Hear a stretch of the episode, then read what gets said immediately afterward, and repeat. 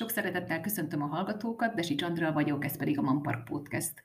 Mai beszélgető partnerem Gál Kis Noémi, gyermek és édesanyja coach. Köszöntelek nálunk, Noémi, szia! Szia, én is köszönöm a meghívást erre a beszélgetésre. Örülünk, hogy itt vagy. Nagyon érdekes témákról fogunk ma is beszélgetni. Arra kérlek, hogy mielőtt még belekezdenénk egy kicsit mesélj magadról.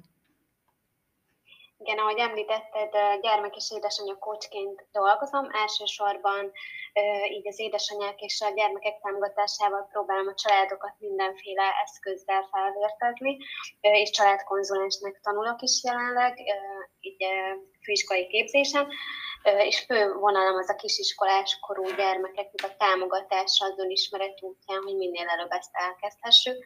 Itt elsősorban ilyen érzelmi intelligencia fejlesztés, érzelmeink megismerése, stresszkezelés, konfliktuskezelés, kommunikáció, amivel támogatom őket. Szuper, akkor szerintem induljunk el abból a vonalból, hogy milyen nehézségekkel kell szembenézni, és kellett az utóbbi években szembenézni azoknak a szülőknek, akiknek a gyermekei most kezdtek intézménybe járni. Uh-huh. Hát jó magam is saját tapasztalattal is rendelkezem, azon kívül, hogy az ügyfeleim közt is nagyon sok olyan család van, akik ebben a cipőben járnak. Nekem is három lányom van, három gyermekem, és pont így a Covid ideje alatt kezdtük az óvodát, illetve a nagyobbakkal az iskolát, tehát hogy két szeresen is ezt az intézménykezdést megéltük. A legnagyobb nehézség szerintem az volt, hogy sokkal inkább egy ilyen bizonytalan, ismeretlen helyzetbe csöppentek a gyerekek, az amúgy is nagy változás közepén, hm. tehát hogy kevésbé lehetett kiszámítani, mint korábban, és felkészíteni őket arra, hogy mi vár rájuk itt az intézmény keretein belül. A szülők bevonása is sokkal nehezebb, és így a tanárok is egyedül maradtak ezzel a feladattal, hogy uh-huh. hogyan lehet mondjuk egy osztályközösséget építeni, beilleszkedni, így az iskolai rendbe, rendszerbe, plusz szabályokat kellett ugye bevezetni, tehát hogy nagyon-nagyon nehezített pálya volt ez mindenki számára, én, mint édesanyja is azt éltem meg, hogy sokkal kevesebb az információm, nem kísérhetem be a gyermekemet, nem tudok neki úgy segíteni, nincsenek olyan közösségépítő programok, amik ugye a, a jó oldalát adnák az iskolai életnek például, tehát hogy tényleg csak a tanulás az, ami, amire koncentrálni tudunk, és mint szülői közösség sem tudott úgy kialakulni egy akkora csapatszellem, mert hogy alig van lehetőség találkozni és bármilyen programon ugye részt venni. Úgyhogy ezek mindenképpen nagy nehézséget okoznak szerintem a családok számára, és hát a minden mm, pillanatban várható karanténok, Bizony. hogyan lesz, milyen szabályok jönnek, milyen új dolog jön, aminek meg kell felelni, tehát egy, egy állandó készenlét, ami alapból is nehéz kisgyermekes családokként megoldani, hogy betegség van, hogy hiányzás van ugye munka mellett, de hát ez most tízszeres mennyiségre és felugrott, és sokszor ugye nem betegség, hanem egy karantén miatt ugyanúgy kényszerül arra egy édesanyja, egy édesapa, hogy oldja meg azt, hogy a gyermek otthon van, és így kell helytállni a munkahelyén, vagy a vállalkozásában, vagy bárhogy is. Úgyhogy ez külön még azt gondolom, hogy egy extrém teher most a családokon.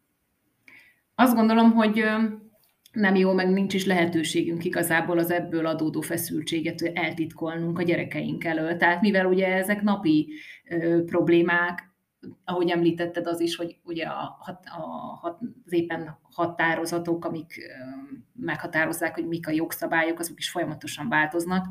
Ezért ezt, ezt a készenléti állapotot, vagy az ebből adódó feszültséget ugye nem is tudjuk a saját gyerekeink elől rejtegetni. Mégis az lenne kérdésem, hogy mi az, amit megtehetünk, hogy, hogy azért megelőzzük, hogy ennek komolyabb, súlyosabb problémái legyenek a gyerekeknek ebből adódóan.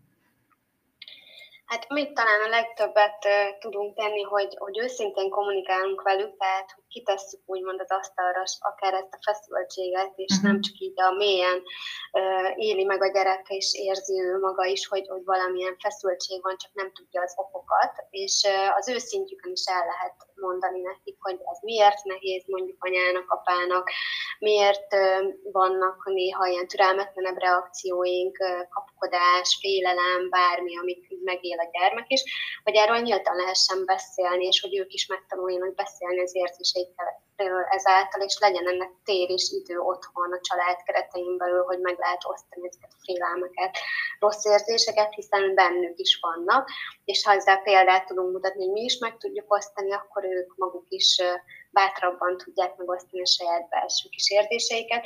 Ezen kívül szerintem a humor az egy nagyon jó eszköz, tehát hogy tényleg lehet, hogy közhely, de én, én magunkon is észrevettem, hogy hogyha én is úgy tudok hozzáállni, mert mondjuk majdnem, hogy nevetek egy vasárnap esti e-mailen, hogy megint nem megyünk suliba, akkor, akkor az így átragad azért a, a gyerekekre mm. és a családra is, és így a hangulatunkat legalább nem ö, hagyjuk, hogy annyira elrontsa és hát átkeretezni pozitívá valahogy ezeket az eseményeket, hogy jó, de akkor mit nyertünk egy hetet együtt, és milyen ritkán van erre alkalom. Tudom, hogy ezt már így két éve mindenki próbálja magába súlykolni, hogy ez milyen jó, igen, együtt igen. lehetünk többet, és lassabb az időszak, de, de azért ennek is azért meg lehet találni a szépségeit, és valahogy ezt a fajta szemléletet lehet uh, mutatni is a gyerekeink felé, hogy ebben van jó is, hogy mondjuk itthon vagyunk, és online tanulás van, amellett, hogy a nehézségeket is megszabad és meg kell élni, tehát nem mhm. szabad elnyomni, mert, mert akkor még több feszültség és szorongás keletkezik a gyermekekben. Szerintem, ami még nagyon nehéz benne, hogy ugye a tervezés lehetősége veszik el. Tehát, hogy bármennyire is próbálunk pozitívan, meg optimistán hozzáállni, de hogy amikor meg az előre megtervezett, akár csak egy hét előre megtervezett hetünk teljesen borul egy vasárnap esti e-mail kapcsán, vagy e-mail miatt, akkor, akkor azért hát nem olyan egyszerű jó kedvel fogadni ezeket a híreket, és persze örülünk, hogy együtt lehet a család, csak az, azért az komoly probléma, hogy ugye ez évek óta húzódik.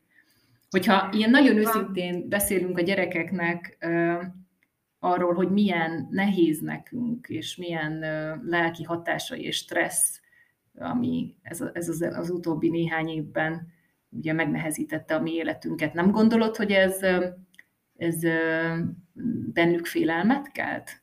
Hogy látják bennünk a bizonytalanságot, az aggódást, a félelmet, vagy pont, hogy, hogy ez az őszinteség még jó hatással is lesz? Hát attól függ egyébként, hogy ez milyen mértékű bennünk ez a bizonytalanság és félelem, tehát hogy mennyi az, amit átengedhetünk ebből a gyerekekre, uh-huh. és hogy ne, hogy ők ezt teherként éljék meg, vagy esetleg így uh, túl sokat tegyünk rájuk ehhez azért kell egy magas fokú önismeret szerintem szülőként, hogy én hogy vagyok és jól vagyok-e, mert ha mondjuk depressziós vagyok, elveszítettem a munkámat, elveszítettem egy szeretemet, és nagyon nagy, tényleg mély ponton vagyok, akkor, akkor ezt nem szabad és nem is lehet a gyerekekre rátenni, akkor segítséget kell kérnünk uh-huh. magunknak, a, a mhm. szülőnek arra vonatkozóan, hogy ezt fel tudja dolgozni és kezelni tudja. Én azt gondolom, hogy viszont azt a helyzetet, hogy milyen egy hirtelen újra tervezést megélni egy szülőnek, hogy mennyire nehéz úgy helytállni a munkahelyen, hogy közben mondjuk tanítónénit is játszképpen, és egyébként még lehet, hogy egy oldást is szórakoztatok, és próbálok ennivalót is adni neki, azt, azt meg lehet velük osztani, tehát ezt a fajta mélységet még azért elbírják, sőt, jó is, hogyha látják, hogy, hogy ez miért is okoz feszültséget bennünk, és az empátiás készségüket is növeli, emellett pedig biztonságot fognak érezni arra, hogy ők is érezhetik magukat rosszul. Uh-huh. Mert hogy bennük is, bennük is zajlanak közben érzések, azért az iskolában is, az oldalban is kapnak elejtett megjegyzéseket, mondatokat egymástól, tanároktól, innen-onnan, hallják a hírekbe, látják a plakátokat, tehát hogy bármi ilyesmi információ azért bejut hozzájuk, és ha ezt nem tudják kiadni, nem tudnak róla beszélni valakivel, és hát ugye miért is nem mással, mint a szüleikkel, akkor kitöltik ezt a sok bizonytalan kérdést a fejükben, akár még, még félelmetesebb dolgokkal is. Uh-huh.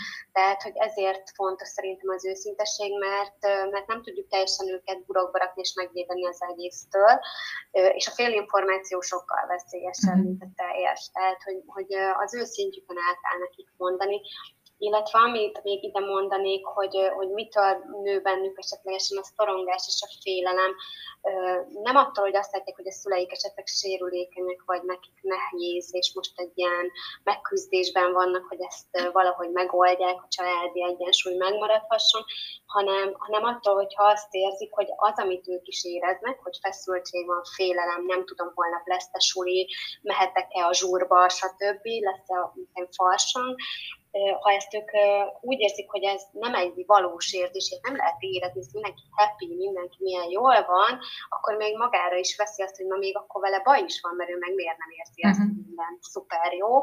Tehát, hogy az, hogy a rossz érzés az valós, és azt meg lehet élni, és azt anya és apa is megélheti, az egy feljogosítás neki is, hogy ő is érezheti magát, mm. és lehet dühös, hogy elmarad egy szülinapi zsúr, hogy, hogy ő neki nem úgy jött össze, mondjuk nem volt anyák napja, nem volt ballagás az iskolákba, az iskolákba.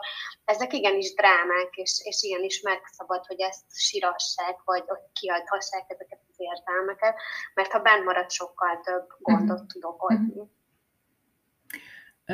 Ahogy a felnőtteknél is egyébként szerintem az is megnehezíti, hogy nem tudjuk, nem tudunk egy, egy iget, tehát egy tól iget, amikor tudnánk, hogy na ennek akkor biztosan vége lesz, mert hogy sokszor ugye az a nehéz, amikor a gyerekek újra és újra felteszik a kérdéseket, hogy ez is nincs, és az sincs, és ez se lehet, és az se lehet, hogy um, sokszor segítség az, ha azt mondjuk nekik, hogy mondjuk ez tart májusig, vagy a következő év decemberéig, de ugye ebben a szituációban még ezt a megerősítést sem tudjuk adni. Tehát ez a fajta bizonytalanság, megint itt a bizonytalanság jön be a képbe, hogy, hogy igazából nem tudjuk őket megerősíteni abba, hogy ennek majd itt és ekkor vége lesz, és akkor minden visszatérhet a normál kerékvágásba, sok gyereknek pedig ugye még amit normál kerékvágásnak nevezünk, azt nem is ismeri, hiszen ugye így tapasztalta meg a közösségi életet.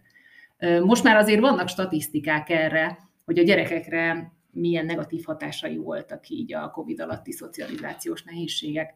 Hogy arra tudsz valamit mondani, honnan ismeri fel egy anya, hogy, hogy a háttérben tényleg komoly problémák vannak a gyermekkel, és segítségre szorul, és, és szakmai segítséget kell kérni, vagy szimplán a korosztályából adódóan csak hiszti van, vagy hormonváltozások vannak, vagy hasonló, éppen összevesztem legjobb barátnőmmel, és hasonló problémák. Hát igen, ez egy nehéz kérdés egyébként, hogy, hogy hogyan lehet érezni, látni, hogy ez komolyabb probléma. Azért azt gondolom, hogy a szociális készségben, hogyha ilyen fóbiák alakulnak, meg félelmek, szorongások, azért az egy nagyon szembetűnő markáns dolog. Mm. Tehát, hogy ez nem csak annyi, hogy összevesztem a barátnőmmel, vagy izgulok, mert lesz egy dolgozat, vagy nincs kedvem suliba menni, mert amúgy olyan jó itt van lustálkodni, mm. hanem, hanem azért ott komoly olyan tünetek is megjelennek, hogy tényleg akár már fizikai fájdalmak, hányás, hasfájás, éjszakai ébredés zokogva, tényleg már megjelenek olyan új szokások, ami korábban nem volt, akár ilyen körömrágás, tépkedi a bőrét a gyermek, tényleg nem, nem a szokásosat látjuk rajta, hiszen már többször éltünk át velük különböző korszakokat, akár hisztit, akár dackorszak, bármit, tehát azért ismerjük a saját gyerekünket annyira, hogy valami teljesen új dolgot hozott be, uh-huh. amit eddig nem csinált, és az biztos, hogy akkor gyanús, tehát hogyha valami teljesen új dolog, egy olyan reakciót látunk nála, amit korábban még sosem tett, akkor az biztos, hogy egy jel. Az, hogy mikor és hogyan érdemes segítségért fordulni, azért ehhez szerintem a, a tanárokat is tudjuk segítségből hívni, mert az, hogy hogyan viselkedik vele az iskolában, az is nagyon fontos információ ebből a szempontból, hogy ott történik-e változás a viselkedésében, vagy csak otthon, tehát hogy meg tudjuk nézni, hogy tényleg mi is a, a gyökér probléma, ahhoz komplexebben kell ugye nézni ilyenkor a, a gyermekük az összes életterületét, és hát ez is nehezített pálya ugye így a Covid alatt, hogy milyen kapcsolatok van ugye az, az osztályfőnökkel, vagy a pedagógusokkal, szóval sokkal nehezebb ugye a kommunikáció, de azt gondolom, hogy észre tudjuk ezeket a jeleket venni, hogyha komolyabb változás ebbe a viselkedésében, vagy állandó hangulatingadozásai vannak, folyamatosan, tényleg mondjuk állandóan sírhatnékja van, félelmet látunk rajta, tehát nem csak szorongást, hanem uh-huh. konkrét félelmet. Volt olyan anyuka, akivel beszélgettem, hogy nem tudta magáról lefejteni a gyermeket az iskola mhm. kapujában, és korábban azért könnyedén bement például, mhm. tehát nem azért, mert most kezdte éppen, hanem már jár egy jó ideje, és ilyenkor is azért kérdés, hogy mi az oka ennek, hogy mondjuk van egy tanárral egy konfliktus, vagy egy gyerekkel, vagy egyébként mondjuk egyfajta ilyen szociális fóbia alakult ki, mert sajnos már a gyerekeknél is tapasztalható, uh-huh. hogy ezt a fajta fóbiát, ezt a fajta félelmet, hogy elszoktunk a kapcsolatoktól, tartok tőle, hogy elkapom a betegséget, nem tudom, hogy hogy viselkedjek, szabad-e, nem hívhatom át barátomat játszani, uh-huh. otthon voltam heteken át betegen, online oktatásban, főleg ez ugye inkább már egyik a nagyobb iskolásoknál, a gimnáziumban volt nagyon-nagyon elhúzott idő. Igen. Tehát, hogy már vannak szociális fóbiás tünetek is, de, de lehet még sok minden a háttérben, és ezért kell nagyon jól megvizsgálni azt, hogy mi volt korábban, és mi változott, és hogy van-e valami felelhető esemény, ami ezt kiválthatta, vagy ez egy olyan tünet, ami, ami esetleg pont a COVID hatáson áll kisiskolásoknál érdemes-e megkérdezni? Tehát meg tudja ő azt fogalmazni, igen, meg tudja ő azt fogalmazni a saját nyelvén, hogy, hogy mi okozza nála ezt a fajta feszültséget, vagy ahhoz ők még kicsik?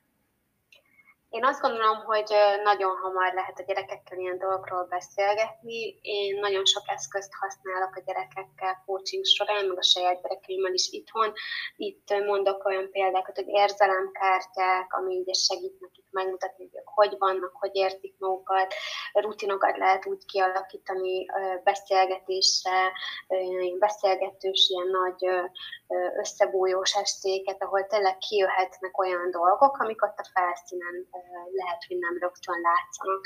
Lehet játszani ugye bábokkal, ját, figurákkal eljátszatni így a napjait. Nagyon sok minden információt így meg lehet azért kapni a gyerekektől is, illetve hogyha ők már olyan érettek érzelmileg, és mondjuk esetlegesen kiskora óta kezelve van így a kommunikáció ilyen érzelmi kártyákkal, és ki tudja magát fejezni, akkor egyébként nagyon-nagyon jól ki tudják magukat mhm. fejezni, mert akár 8-9 évesen, akár úgy megfogalmazva, hogy nem tudom, mi van velem, de állandóan sírnom kell. Uh-huh. Én úgy érzem, hogy depis vagyok, vagyok, mindig rossz kedvem van, tehát hogy el tudják mondani, és el is kell, hogy uh, tudják mondani az édesanyjuk édesapjuknak, és ez ezt a rutin kialakítást úgy én nagyon szoktam javasolni, hogyha minden este tényleg megvan az az idő, amikor akár ilyen játékosan tényleg egy kis kártyával, kis beszélgetésen, mi volt ma jó, ilyen kis hálakört beszélgetni, mi volt rossz, és akkor elengedjük, fújjuk el ezt a rossz érzést, hogy valaki mondjuk beszólt egy osztálytársam, vagy rosszul sikerült egy dolgozat,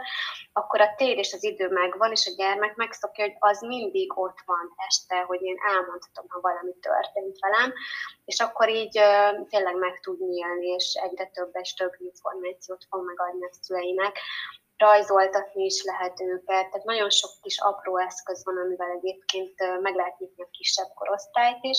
Hát minél nagyobb, annál könnyebb értelemszerűen a szülők dolga, mert annál jobban ki tudja fejezni az érzéseit. Egyébként én úgy tudom, etika órán a suliba is tanulnak érzésekről beszélni, tehát nagyon sok segítséget tudunk egyébként nekik adni, még a beszédben kevésbé ilyen cserfesebb típusoknak is, hogy, hogy akkor jó, hát akkor rajzoljuk le, mutasd el, játsszuk el kártyákkal, hogy érezted magad, amikor ma fellökött a nem tudom, kicsoda az udvaron, és uh-huh. akkor elkezdünk gyakorolni velük. Ez egy folyamat.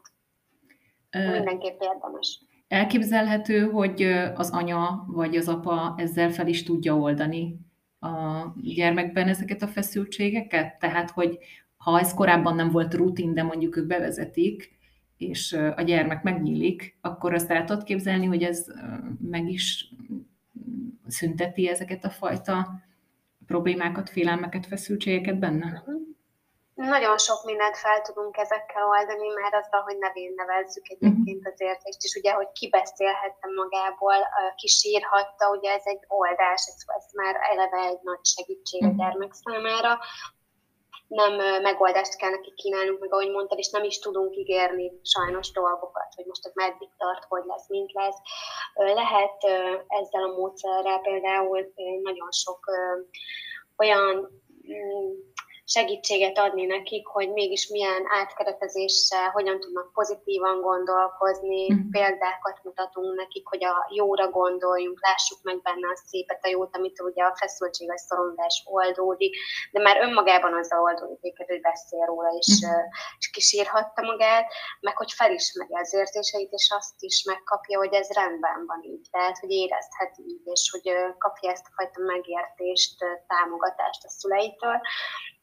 Én ugye használok különböző olyan technikákat is, mint az Aroma Freedom technika, az például egy stresszoldó technika, kifejezetten így ebben tud segíteni illóolajokkal, illetve így az értelemkártyákkal kombinálva, meg egy pozitív megerősítés, egy kis játékos módon, hogy szuperhős tartásba áll a gyermek, és akkor magát bíztatja, és ez pontosan az ilyen negatív, friss élményekre vonatkozó elengedést segíti ami tényleg lehet bármi, egy kis csúfolódás, egy, egy rosszul sikerült dolgozat, egy rossz nap, de olyan mélyebb szorongás, félelem is, hogy félek attól, hogy, hogy anya beteg lett, és hogy akkor mi lesz vele, tehát hogy ezeket a dolgokat is mhm. ki tudjuk ugye ezzel oldani.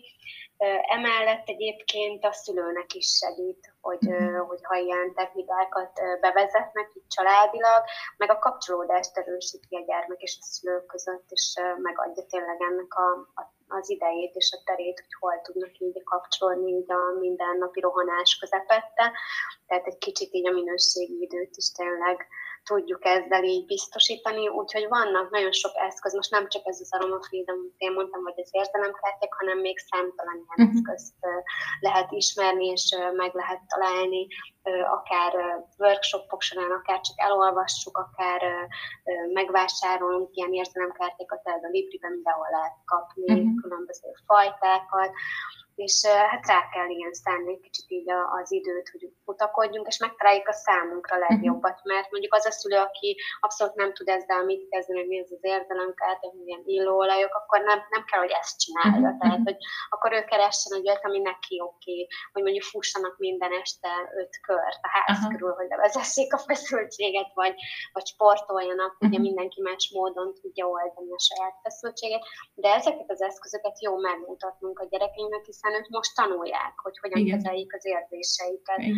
És ugye ahogyan mi is valahogy keresgettük, és, és ki mit csinál, valaki meditál, jogázik, valaki úszni megy, valaki alkoholba folytja bár, tehát valaki dohányzik, tehát mindenki más eszköztárral bír, a gyerekeknek is lehet, hogy valamelyiknek azt fog bejönni, hogy elmegy boxolni, valamelyiknek meg azt, hogy kísérhatja magát a harmadik, meg nem tudom, uh-huh. mind darabot játszik a plusz állataival, tehát hogy nagyon sokféle módon lehet segíteni nekik, és néha elegendő.